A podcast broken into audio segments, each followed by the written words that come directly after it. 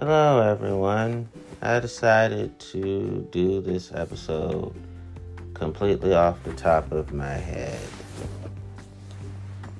So, this morning, I was reflecting on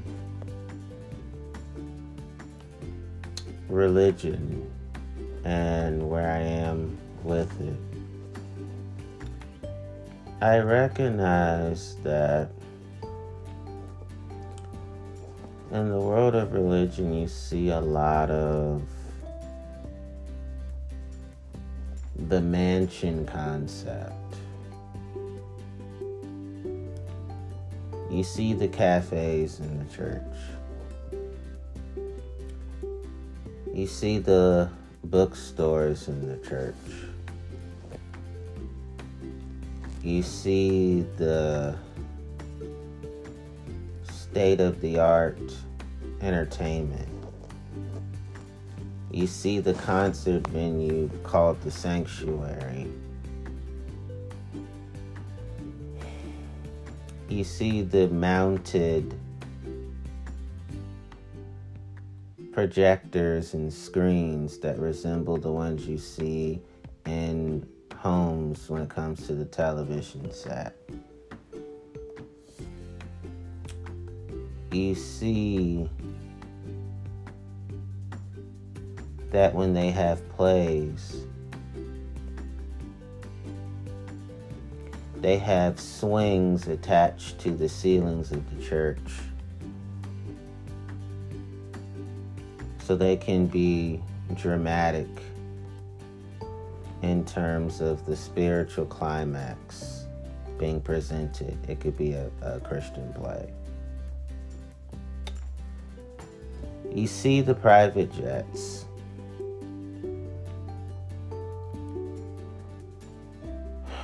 You see the Wi Fi lounges. You see the coffee shops. You see the out in the open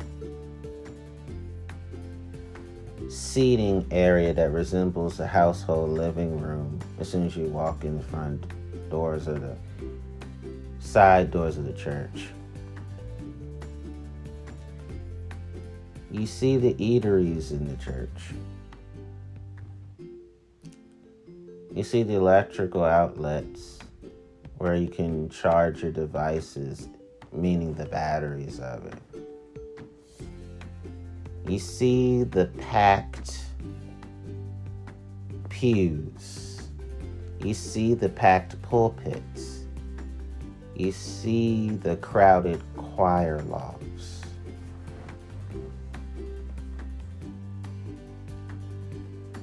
But those things tend to be about hiding the systemic and systematic dilemmas of the church.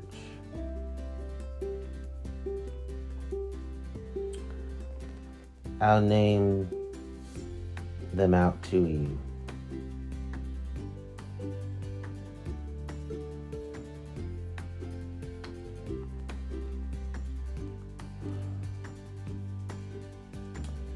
You have ushers who are assholes. You have pastors who barely recognize a member who hasn't been going for a few months, sees them, and acts like they're a total stranger. Says, Well, I vaguely remember you. Most of them don't ask why that person doesn't come back to church. That person, that pastor may ask, but they really don't want to know. That's the way of guilt tripping you to never leave church because the pastor feels like you're threatening my pastoral privilege. So that experience is definitely the reasons why some people never darken the door of a church. Darken the door means in this case means they don't come back. If somebody says, I'm to darken the door of this, that means I come back. But this I'm never darken the door, that means they never come back.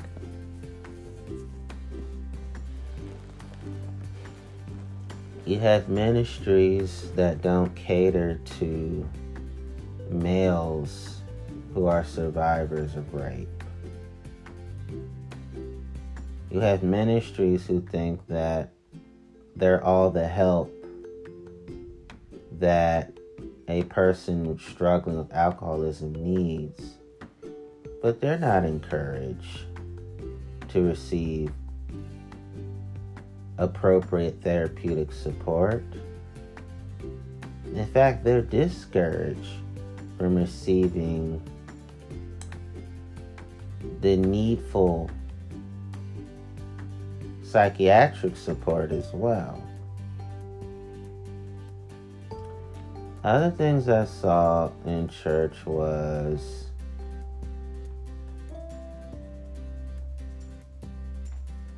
the spiritual immaturity. In church, sadly and tragically, you have more milk pastors than meat pastors. You have more milk preachers than meat preachers. You have more milk pulpiteers than meat pulpiteers. You have more meat people leaving the church than the milk people. Um, you have more milk reverends than meat reverends. You have more milk deacons and deaconesses than meat deacons and deaconesses. You have more milk ministers than meat ministers. Um, you have more milk guests than meat guests. You have more milk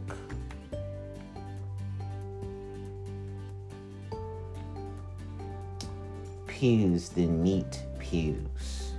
More milk pulpits than meat pulpits. You have more milk choir loves than meat choir loves. You have more milk church leadership than meat church leadership. You have more milk regular attendees than meat regular attendees. Um, you have more milk members than meat members. You have more milk parishioners than meat parishioners. Meat means spiritual maturity, means that they're seasoned. Milk means they won't even eat the solid food. They just drink. They want to be eat. They just drink the milk. They want to be baby. They want pacifiers. They want you to wipe their diapers. They want to keep saying goo goo gaga, mama, dad, da because spiritual immaturity is glamorized. They see it as part of the glitz. While spiritual maturity is frowned upon, it's a laughing stock in church. I remember being in church and I recognize that pastors tend to allow themselves to be doormatted by the members. Some of the members are there to get the pastoral permission to to sin. For example, they feel like the best ways that they can punk the pastors is to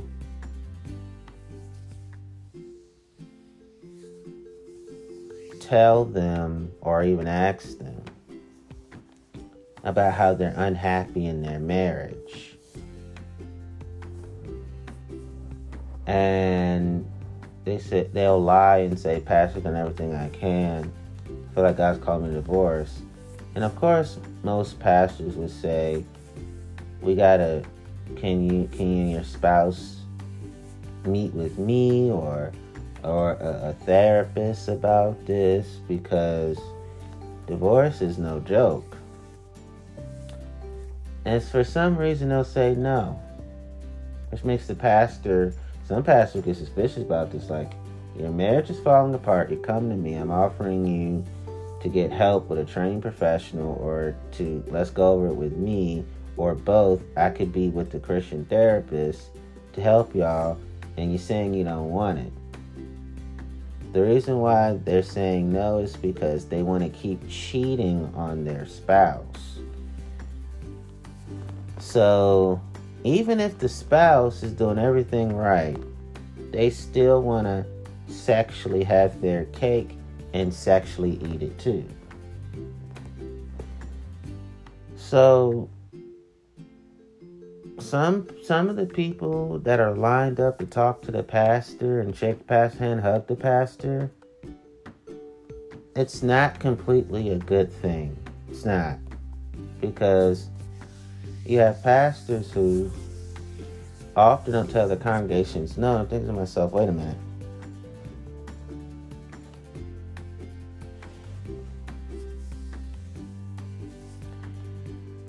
you are supposed to be prophetic to the congregation. Rejecting the fact that sometimes no is the most prophetic word that you can give somebody. If you don't have holy boundaries with your congregation, that ultimately means you don't have holy boundaries with the one you call God. If they don't respect God's holy boundaries, they don't respect God. And so those are things I noticed about church. These are some of the reasons why I left. Because I figured they're attracted to making churches be stadiums and arenas and fields. You know, we got to have um, preachers and speakers who have a Hollywood vibe about them that makes all these seats filled up beyond capacity to the point where we have to turn away buses and cabs and taxis and Ubers and Lyfts and trains in terms of people who came to the church to, for the preachers and the speakers, even the music. But I've seen Christians be turned away, and they all had to come come back home indignant, flustered, and frustrated. Very much so upset. Seeing these things happen in church, you would have shuttle buses who would try to make sure that people can come to the church. But they had to be turned away because there's too many people in the church. All the seats are filled up. And you can come to church very early. Not everybody can leave their job early. Not all bosses and not all worlds of work and not all workplace cultures, not all workplaces allow a person to just leave early whenever they wanted to or to dock some time off because some people's bosses don't allow them to you can only you could work about four or six hours and after the fourth or sixth hour i know that you're a person of faith you can go to that revival you can go to that symposium you can go to that leadership conference those type that conference those type of things because if they leave early, their boss says you can, but you will not be paid. Some Christians have to deal with that. They don't get paid if they leave. So some of them take the risk of, I know I won't be paid, but I'm a I'm a leave early anyway because I also want to network with some people. And one of the reasons I want to network with some people is I don't want to keep working for this lousy boss of mine, I want to eventually network with the right people where I can have a better boss, where I can come to things like this. And even if I leave early, I still get paid. And I've seen Christians drive back home in tears. We don't know what they go through at home. They they their faith is they may feel like if I just leave my abusive home, if I just leave my abusive spouse, if I leave this home filled with those who don't want to end their alcoholism or they don't want to stop, you know, smoking tobacco like there's no tomorrows, if it's a permanent chimney,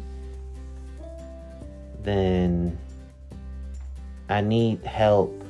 So sometimes Christians, a lot of them ex- try to escape their home lives. And they're like, I still want to worship. I still want to find the right people to help me deal with the situation and put, help me put in a better situation. These things happen in church that a lot of people don't talk about. And I figured that a lot of people in church, my best friend told me this. A lot of people come to church hungry, but they don't get fed. A lot of people come to church with burdens and leave out with more burdens. A lot of people come to church thirsty, but they don't get any liquid to drink. A lot of people in church, as my best friend said, won't do their goddamn jobs to alleviate the agony that people are enduring. A lot of the preaching is about get you happy so I can preach you happy.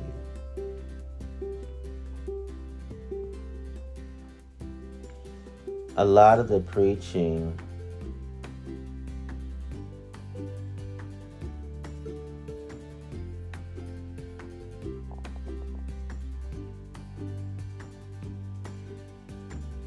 is about pretending that there are no sex scandals in the church. A lot of the preaching is about pretending that there are no sex cults in the church.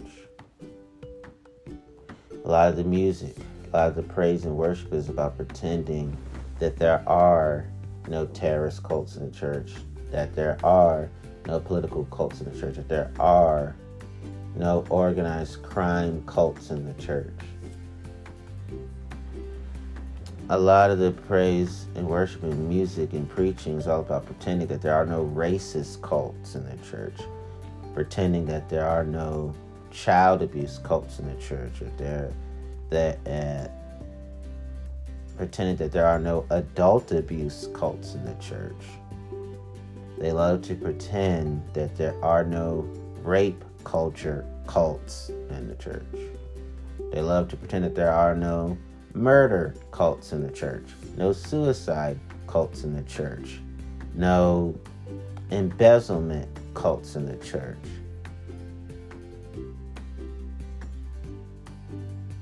You have people in church who are house poor, working poor, but you got pastors who drive luxurious cars, even limos.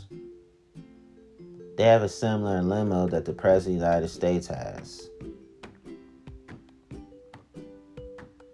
You have ATMs in the church, but massive unemployment is rising in the church.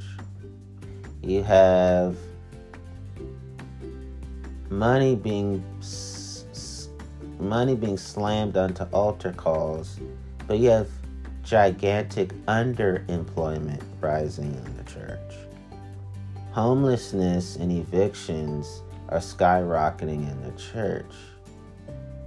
But the pulpits are making hundreds of thousands of dollars per month. You have these revivals and tent meetings and camp meetings and conferences and convocations and consecrations. These seminars and these workshops that are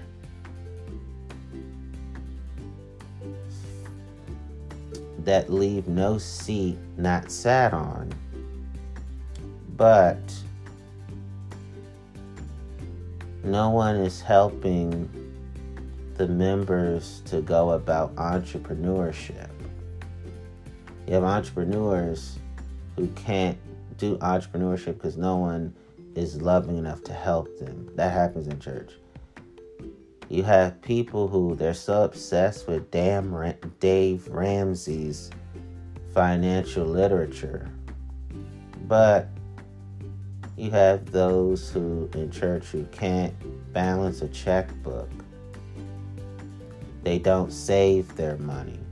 They spend their money recklessly. No one is helping them to invest their money till money can make money and grow in their sleep. They are misusing credit cards and their credit card debt is piling up. You have members who they can't pay the bills, can't pay the mortgage, can't pay the rent, can't pay the heat bill, can't pay the water bill, can't pay the light bill. They can't even afford any and all types of insurances. They can't even figure out how can I help the least of these receive all of this common seven to eight income streams that millionaires have. A lot of them, a lot of churches don't help out with creating affordable housing for people with disabilities, for battered and bruised, abused survivors, uh, for those facing racism's inequities regarding housing discrimination and where black indigenous people of color. And you had people in church who the only clothes they have are the nightclub clothes that they wear. And you got church women who are jealous of them because they can rock the curves. But those church women who have been on earth for quite some time they can't rock those outfits no more. So instead of taking them shopping, they want to basically slut shame these younger ladies.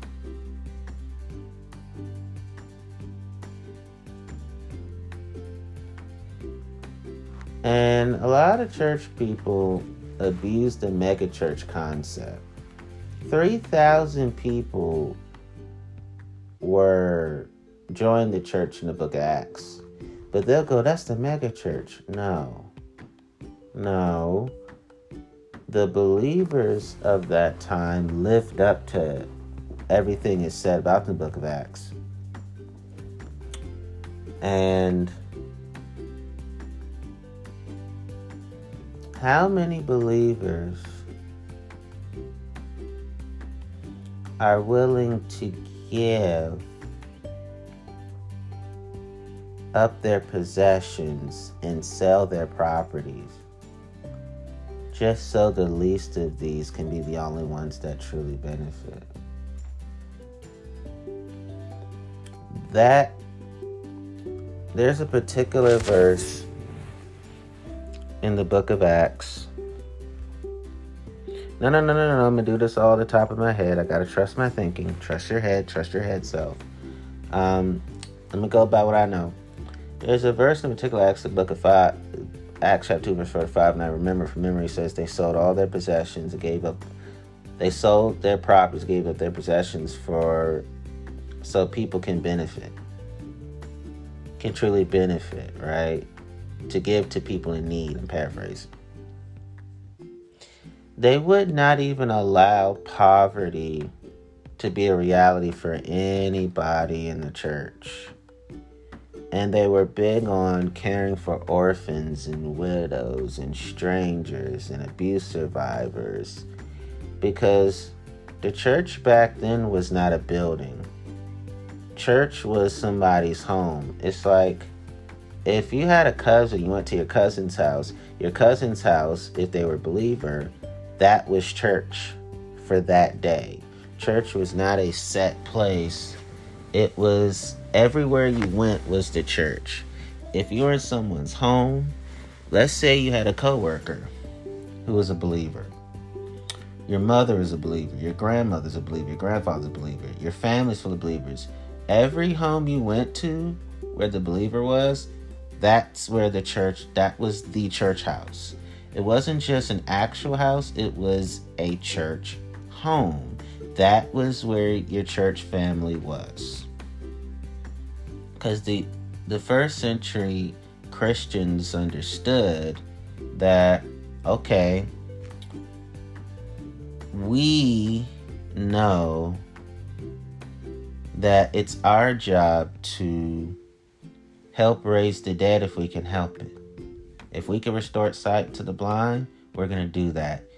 If we can break bread with each other, have everything in common, be of one mind and one heart, we enjoy each other's company, then God is going to take care of us. Then God's going to add more numbers to God's church. That's how the first century Christians thought back then. They gave what they have.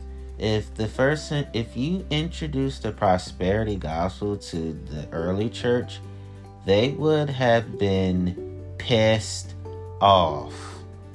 They would have been so angry. They're like, "How dare you feed us this blasphemous heresy? This is not Jesus at all." Jesus was not about popping your collar. Jesus was not about flashing all your rocks.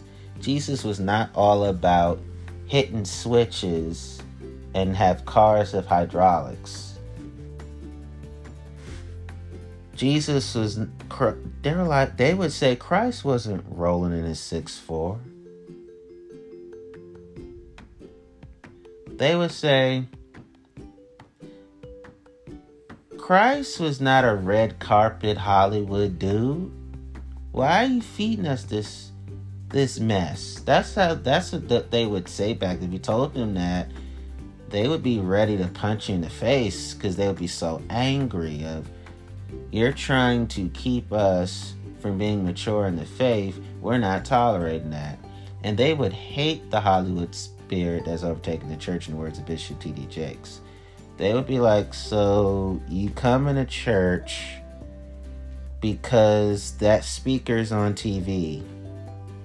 But if they weren't on TV, you wouldn't be in the pews trying to get a word from the Lord from them. The early church would have had a fit. Oh, yeah, the early church had similar problems. They had their. They had their scandals that we have today, they had them back then. What made them different was you had people like Peter and Paul willing to chin check them on it. Like actually write books of, you know, write it in your books like, hey, I'm calling all out. Back then it was okay to call out church members for their scandals. Paul did it, Peter did it. It wasn't tolerated back then they were like, oh no no no no no. What you're not going to do is live a double life. Mm-mm. We don't. The church doesn't have Peters and Pauls very much today. They let scandals happen. Paul and Peter. Whew. They they let's just say the church people are running for their lives if Peter and Paul found out what was happening today. So back then with the church, people had things in common. They didn't care, you know, even Paul had to check Peter for his racism against those who weren't Jews. So he checked them in public. So of course back then you they didn't it was not cool to just quote unquote sin and get away with it. Mm-mm. You had to be sincere with God or else you would get put out. The early church was much more sensitive to um, living for God. Now, of course, my only gripe with the early church is they did not put up a fight against Constantine and his yanking of Christianity. So the early church was not perfect. But I would say the early church was is better than the modern church because even though the early church should have kept their fire going in terms of um, if you're gonna say you're about something, actually be about it. That's my grab early church. Like if you're serious about Jesus, then don't let Rome hijack you because that's how you get Trump hijacking. Early church, oh man. This I'm talking about before Constantine. If you introduced him to Donald Trump, ooh. Donald Trump wouldn't last long in the early church. Mm-mm. If you told him, if you, you know, if Donald Trump told them, I am about Jesus, they would have laughed him out of the church. He wouldn't have a, he wouldn't have anything more to say because he would have gotten kicked out, and they would have pointed and laughed at this dude they would have performed so many exorcisms he couldn't come back to the church. And when it comes to like people in need, there there are different gospels that a lot of believers don't admit. What the gospel is to one believer may be different for somebody else. So you have some people feel like social justice is the way of honoring the gospel some believers feel the way, while some feel like if I just evangelize and give out tracts and, you know, talk to people who are um, different than I am, then that is how um,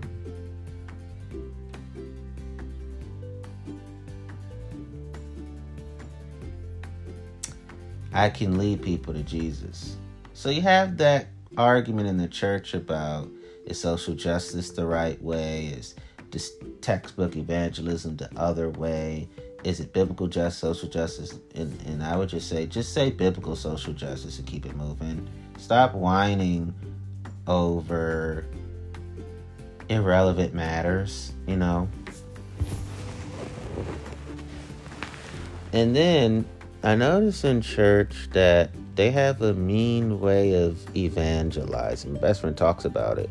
They intrude upon people, constantly badger people to interrupt what they're doing to make time for the gospel. And the person may say, keep saying that they don't have time right now, they'll get to you in a minute, but they mean spiritedly keep hounding the person to stop what they're doing right now. And then the person just goes off on them and doesn't make any more time for them ever because of that. I've seen that. I've seen, I've heard people in church make fun of atheists. Um, they'll say things like, "Yeah, you're gonna be believing on your deathbed. You you don't you don't want to be flamed up when you about to meet the the Most High Maker." I've heard that ignorance. Um, I remember I had an experience with one of my uncles who's a pastor. I preached at his church three years ago. And um, what I remember was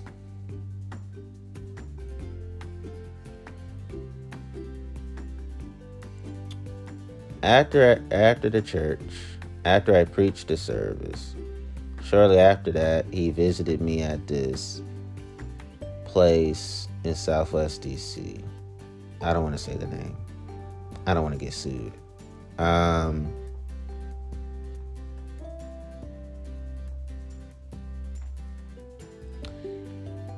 he said, "Oh, you can bring um, people to the church."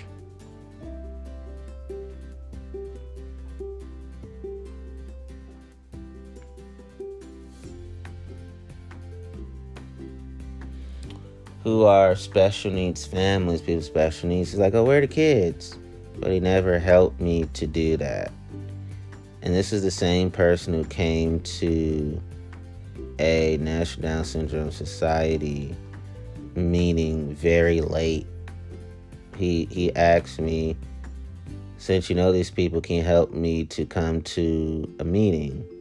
He only went to one, showed up late, like two minutes before everybody's about to close. Hey, how you doing? Da, da, da, and he never um, went to another virtual meeting we had on Zoom or even talked to them again.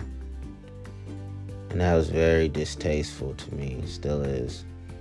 And then I had to have him understand this because he was asking me um, when I told him that there's a misapplication of the Bible and Christianity is declining and the church is failing people, especially people with disabilities, and then he arrogantly asked me, What have I done?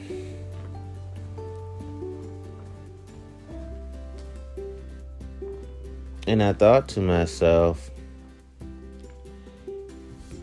when did it become Christian to not take full responsibility for one's misdeeds and inaction in silence? Why the arrogance? Why the combat? Why be combative?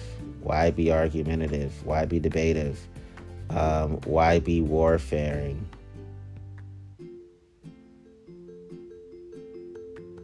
Why try to go tick for tat with your I with the I got your questions or got your statements? Why I try to say the same thing in a different way or try to make me say the same thing a different way?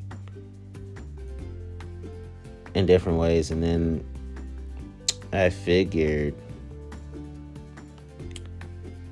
that guilt makes people lash out, especially if it's unresolved. And so I've learned that in church that people have made it okay to be intellectually lazy, spiritually lazy, physically lazy. They don't want to help, they don't want to do it. They don't even have the audacity to even say, I don't want to help, I don't want to do it. They want everyone else to do all the Christian work for them. Believers want each other to do the do all the Christian work for each other. They all want Jesus to do all the Christian work for them. You can't learn, grow, and evolve in Jesus if He does all the work for you. And then I learned that church has a codependency problem. I, I know I should help people with disabilities, but church people might not be on board, you want to cater to their ableism. I want to help black people, but church people have a problem with it. You want to cater to their racism. I know I should take a stand for rape survivors and domestic violence survivors, incest survivors, but church people may have a problem with it. You want to cater to their rape culture. You want to cater to their survivor, abuse survivor phobias. They're abuse survivor phobic, and you want to feed that in them. Doesn't scripture say they do not need to go away? You give them something to eat.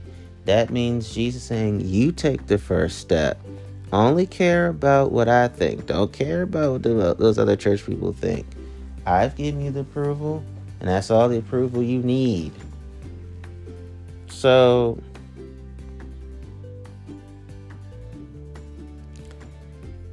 these are more the reasons why I left. I'm one of the millennials who left the church in droves. I noticed that they demonize people. I noticed that in church there is Christianized tribalism, Christianized elitism, Christianized nihilism, Christianized fatalism, Christianized pessimism, Christianized cynicism, um, Christianized narcissism, Christianized favoritism, Christianized nepotism, Christianized cronyism, uh, Christianized sociopathy, Christianized psychopathy, uh, Christianized psychopathy, um, Christianized toxicity, Christianized negativity, Christianized difficulties, Christianized sexism, Christianized misogyny, Christianized misandry, Christianized xenophobia.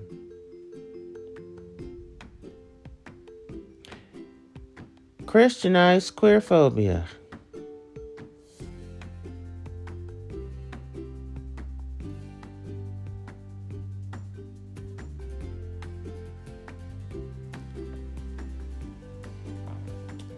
Christianized statutory rape. Christianized pedophilia. Christianized child molestations.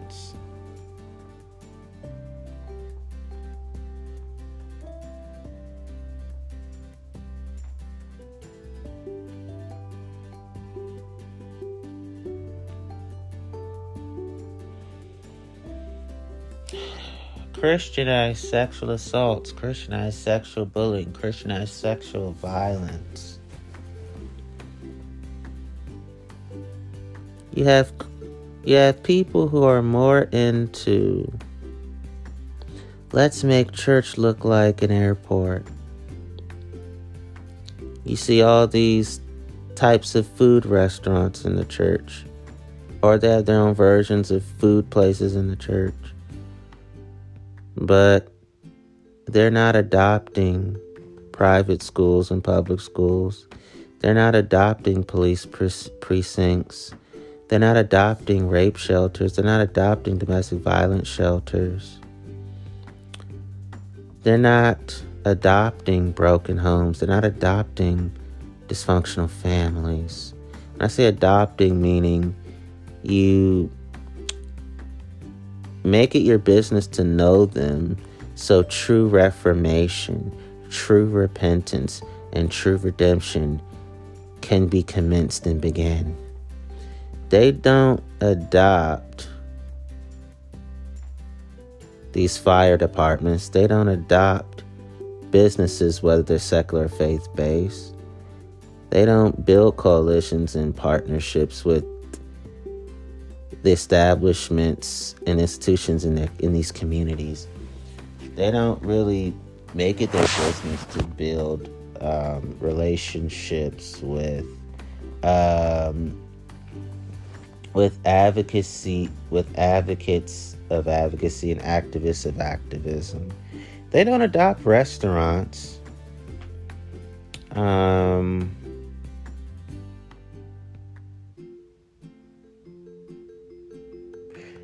They don't even build relationships with the intelligence community and federal law enforcement. They should. They don't build relationships with abuse prevention entities. They don't build relationships with psychology firms and rehabilitation centers and recovery centers and therapist slash counselor offices slash private practices. They don't build relationships with these people. All they want is the same the same fandom you'll see at a rock concert. They want that at church. They they want the groupie vibe. They want the screaming and the hollering and the running around and the backflips and the cartwheels and the um, acrobatic gymnastic behavior you see in church. They want the gyrating like you're at Elvis Presley concert.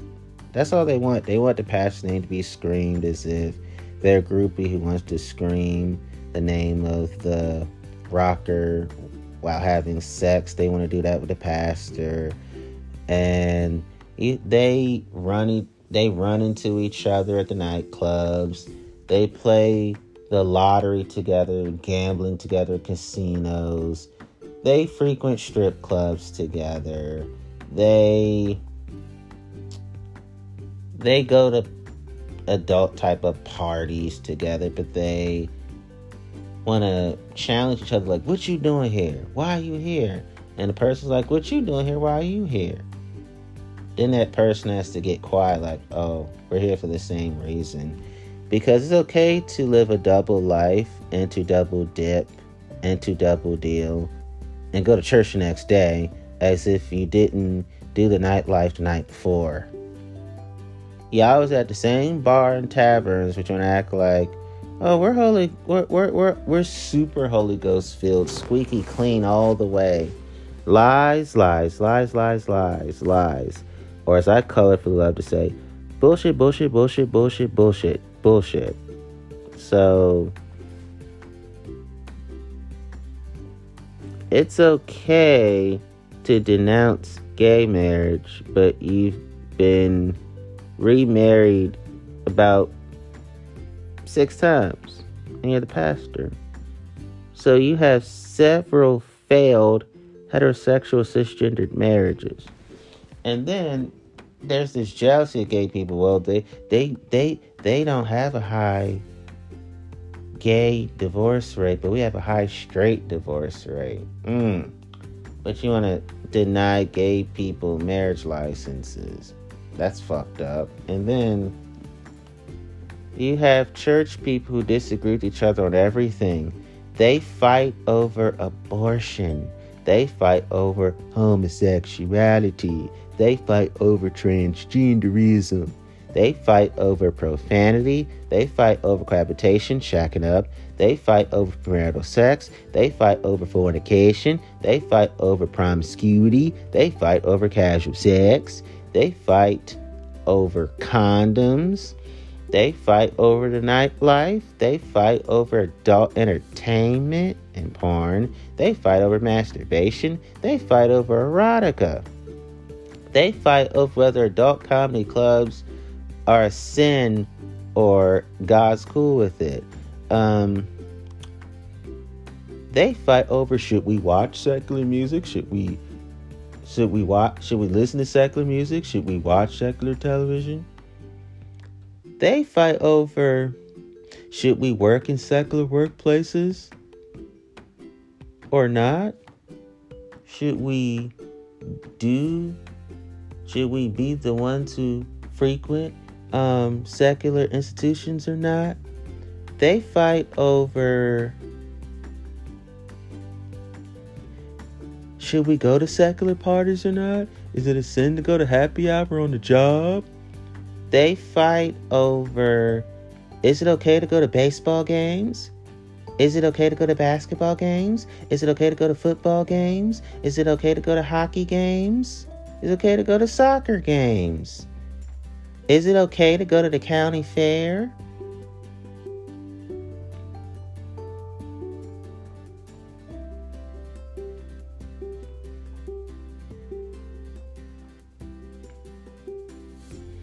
And um, is it okay to go to dances? Is it okay to go to the movies? Is it okay to go to concerts? Is it okay to go to shows? Is it okay to go to performances? Is it okay to go to these monster truck events?